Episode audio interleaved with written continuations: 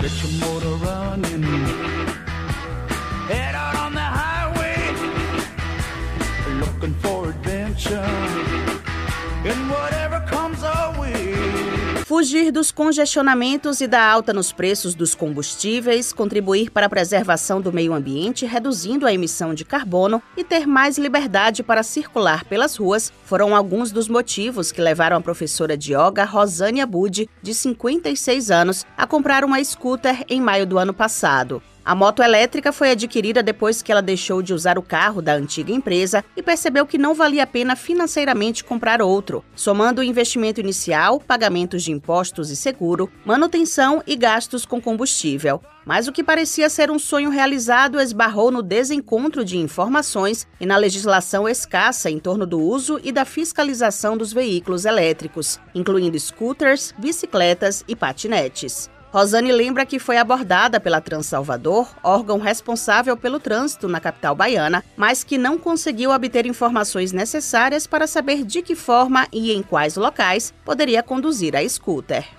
Quando a prefeitura me parou, foi numa blitz, eu estava pertinho aqui de casa, eu disse a ele, ó, até hoje não tem regulamentação, concordo, eu quero que regulamente, mas eu não plaquei porque o Detran não emplaca esse tipo de moto. Ele foi compreensivo, me perguntou onde eu morava, eu mostrei o prédio, ele disse assim, ó, não pode andar, nem na ciclovia, nem em via, você vai precisar parar a moto.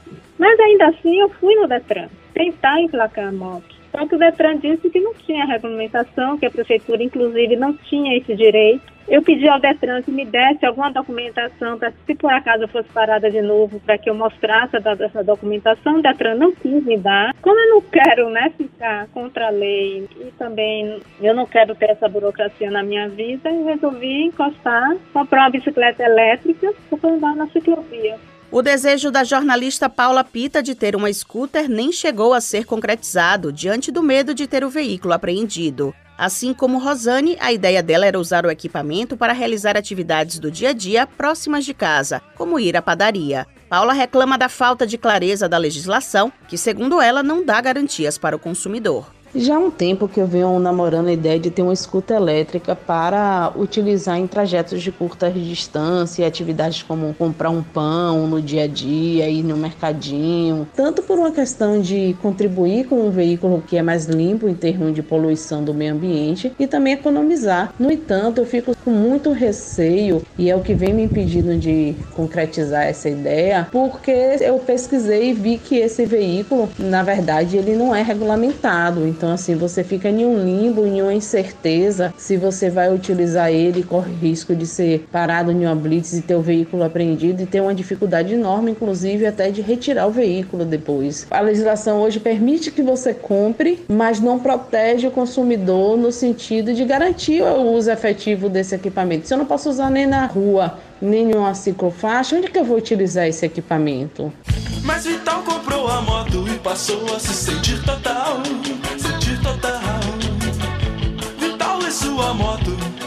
que união feliz. O Código de Trânsito Brasileiro, por meio da resolução do Conselho Nacional de Trânsito número 947 de março de 2022, define que ciclomotor é todo veículo de duas ou três rodas com motor de combustão interna cuja cilindrada não ultrapasse 50 centímetros cúbicos ou com motor de propulsão elétrica com potência máxima de 4 kW e que a velocidade máxima de fabricação não seja maior que 50 km por hora. A resolução inclui scooters e bicicletas elétricas, mas não disciplina o uso de patinetes elétricos, uma vez que, na teoria, a velocidade atingida é menor e ainda não há uma demanda grande de utilização, segundo o diretor de habilitação e coordenador de fiscalização de operações para o trânsito do Detran Bahia, Coronel André Borges. Ele destaca que os condutores de scooters devem emplacar o veículo e possuir carteira nacional de habilitação ou autorização para conduzir ciclomotores, a chamada ACC. A scooter,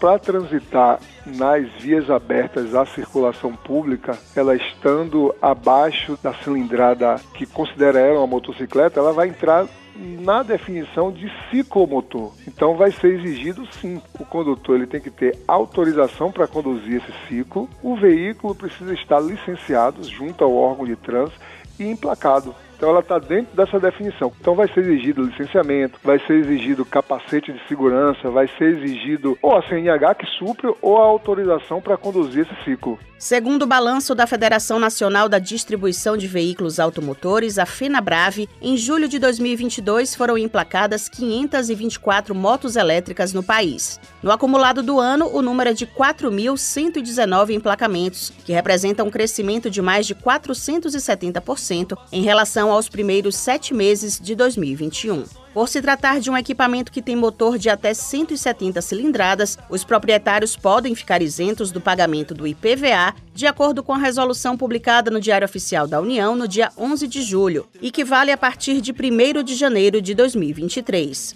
A medida tem caráter autorizativo, ou seja, a decisão de zerar o imposto cabe aos estados e ao Distrito Federal. Apesar disto, o coronel André Borges enfatiza que permanece a exigência do pagamento do licenciamento anual do veículo e que, caso o condutor seja flagrado circulando sem a documentação necessária, vai sofrer as sanções cabíveis. A fiscalização flagrando esse condutor nessas infrações, o veículo será removido ao pátio, porque ele não poderia estar transitando e estaria transitando também sem o devido licenciamento. A penalidade prevista é exatamente a remoção do veículo. O proprietário vai ter que se conduzir ao pátio, ele vai comprovar que ele é o proprietário através da apresentação de nota fiscal. Ele comprova que ele é proprietário e ele retira esse veículo de maneira transportada, ou seja, em cima de um outro veículo. A multa nós não temos condições de aplicar porque o veículo ainda não tem registro, mas ele vai pagar a diária de estacionamento no pátio e o valor da remoção.